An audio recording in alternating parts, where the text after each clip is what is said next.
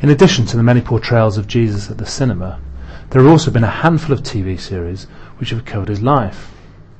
The most famous of these is, of course, Franco Zeffirelli's Jesus of Nazareth. Zeffirelli's film was not the first to use that particular title. In fact, it was not even the first TV programme to do so. Back in 1956, the BBC filmed a programme called Jesus of Nazareth from a script by Joy Harrington. 13 years later, the BBC were at it again, broadcasting Dennis Potter's controversial play Son of Man.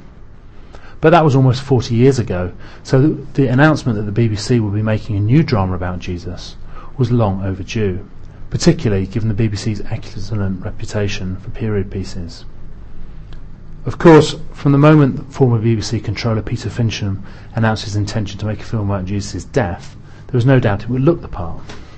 Morocco, double for the first century Palestine, and its dusty, claustrophobic streets captured some of the atmosphere of first century Jerusalem in the middle of the Passover. But building a credible drama was about far more than just getting the look of the time right. The publicity from the Passion was at its pains to stress how important it is to tell the story in context, and, from early on, it is clear that this is no false boast. We start by joining a group of Jewish peasants on their way to Jerusalem. We're about to witness a scene we've seen many times before, Jesus entering Jerusalem on a donkey. But this time the significance of that particular gate and that particular mode of transport becomes clear. Jesus is making a symbolic declaration about who he is. Anyone familiar with the prophets would get this right away. One such person is the Jewish high priest, Caiaphas. But this is not the nasty man in the big hat that we've come to expect. This is a family man with an almost impossible job at the most difficult point in the year. Caught between the most powerful empire on earth and his own angry and volatile people, he has to keep the peace or Rome will come down on Judea like a ton of bricks. His concern at Jesus' self-declaration is not only understandable, but rooted in his desire to protect his people. The third major character in this story is Pontius Pilate. Pilate has come down to Jerusalem especially for the Passover, desperately hoping to get it over and done with so he can get back home to Caesarea. He's not looking for trouble either, so he's quick to stamp out any sort of disturbance as quickly as possible. That said, he doesn't want to get pushed around by the temple authorities and is keen to remind everyone that he is in charge.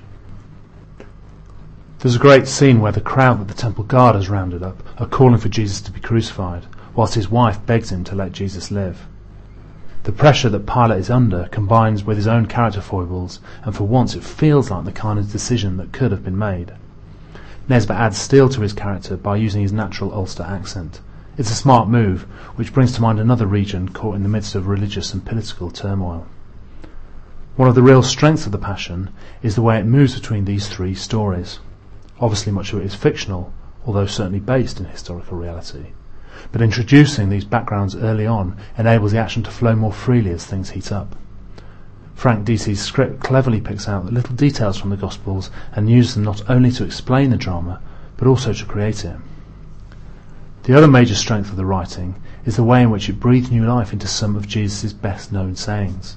As with The Last Temptation of Christ before it, The Passion rephrases classic lines, enabling us to hear them again as if for the first time. They sound like things someone might actually say, rather than something from a holy book. Not everything is quite successful, however, and the scenes where Jesus and his followers nurse the sick and dying don't quite come off. Some have criticised the programme for not showing any miracles, but that isn't quite it. Not only does such a criticism ignore the portrayal of the resurrection, it also overlooks the fact that there were very few miracles recorded during that particular week in Jesus' life. No, the problem lies elsewhere. It's somehow just a little too bland. These scenes aside, Joseph Mawle turns in a fantastic performance as Jesus, perhaps the best yet. Underneath his relaxed appearance is a steely determination, and he delivers his religious and social critiques with a twinkle in his eye.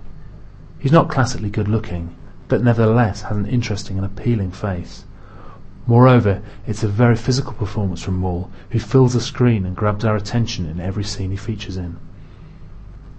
But it was the ending of the film that caused the most discussion. In contrast to the publicity for most Jesus films, there were no stills or clips which really showed Jesus on the cross. The day the show started, the British paper The Sunday Telegraph revealed that Jesus would not be crucified in the classic position, but that his forearms would be at right angles to the crosspiece. given that there was no set way of carrying out crucifixions. Indeed, Josephus specifically notes that the Romans used a variety of different positions.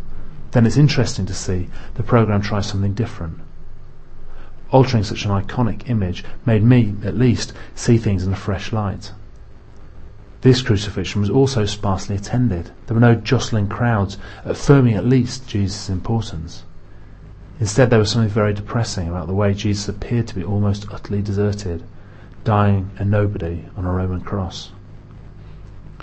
Furthermore, the crucifixion episode ended right there, leaving the audience to mull over this sombre moment for a few days before getting to the Easter Sunday episode. We can never fully appreciate the bleakness of that first Good Friday, but this was perhaps the closest we have come yet.